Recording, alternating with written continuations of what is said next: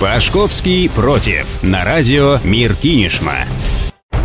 Здравствуйте, спасибо, что настроили ваши приемники на нашу частоту. Друзья мои, тема, о которой хотелось бы сегодня поговорить, назревала давно. Ответ на вопрос мы вряд ли сможем найти, но обсудить, считаю, обязаны. Тема непростая, как говорится, без 100 грамм не разберешься, однако мы попытаемся. Мы все так или иначе связаны с музыкой. Кто-то из нас играет на музыкальных инструментах, кто-то сочиняет песни и поет их, кто-то просто слушает. И согласитесь, не очень приятно, когда вам запрещают наслаждаться любимой песней. Вообще в России очень любят все время что-то запрещать, причем без разницы что, лишь бы запретить запретить и нагнать ужаса. Так вот, 20 ноября на концерт музыканта с псевдонимом Хаски в Ростове-на-Дону пришли двое полицейских и несколько человек в штатском. Они выдали менеджеру музыканта предостережение о недопущении осуществления экстремистской деятельности и нарушении требований законодательства при проведении публичного мероприятия, хотя концерт не попадает под закон о митингах. Люди туда пришли слушать музыку и танцевать, а не выкрикивать политические лозунги. Менеджер подписал документ, однако директор площадки все же попросил покинуть помещение музыкантов. Как сообщают СМИ, сотрудники в штатском сказали, что полиция под дверью и пригрозили устроить неприятности. В итоге в зале отключили звук и освещение, а охрана перестала пускать людей внутрь. Хаски пришлось читать тексты своих песен без микрофона и музыки. 21 ноября, то есть уже на следующий день, Хаски должен был выступать в Краснодаре, но в последний момент владельцы концертной площадки отменили мероприятие, поскольку прокуратура запугала их закрытием, проверками и так далее. Концерт быстро перенесли в другой клуб, но туда приехала полиция, а здание также обесточили.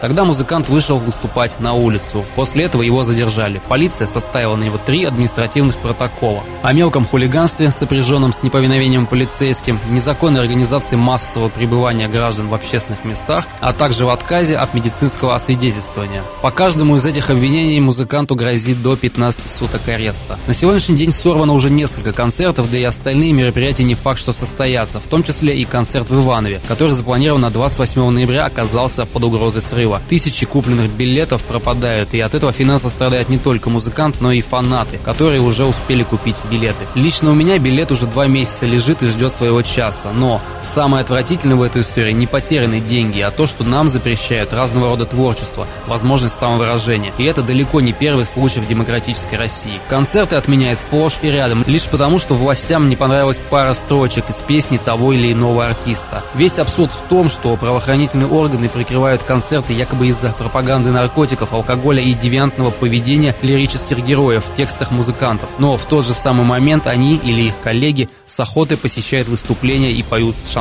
где имеет место быть явное идеализирование воровских и тюремных понятий. Они читают книги, в которых герои пьют алкоголь, занимаются сексом и убивают – они смотрят сериалы про бандитов и ментов, где сцен насилия больше, чем в биографии Чикатила. Но не таким, как они сами, почему-то запрещают ковыряться в носу. Конечно, люди, как всегда, разделились на два лагеря. Кто-то скажет, что запретить, задержать и посадить в СИЗО музыканта за его тексты – это правильно. Кто-то, наоборот, станет его защищать. Но речь, если вы заметили, давно уже не о музыке. Что хорошего в том, home. Что сегодня прессует музыканта, а завтра запрещает твоего любимого поэта. То, что тебе лично не нравится чья-то музыка, это не повод радоваться тому, что система сегодня наказывает его. Не нравится, не слушай. Все ведь очень просто. А завтра могут запретить уже твоего любимого артиста. Есть песня мат, ставьте 18+, и все. Не продавайте билеты и не пускайте несовершеннолетних на концерт, это во-первых. Во-вторых, от того, что 17-летний, например, ребенок не попадет на концерт, ровным счетом ничего не изменится, ну, разве что испорченное детство. Какая разница, послушает ли он недопустимые по чьей-то версии песни на концерте или нет,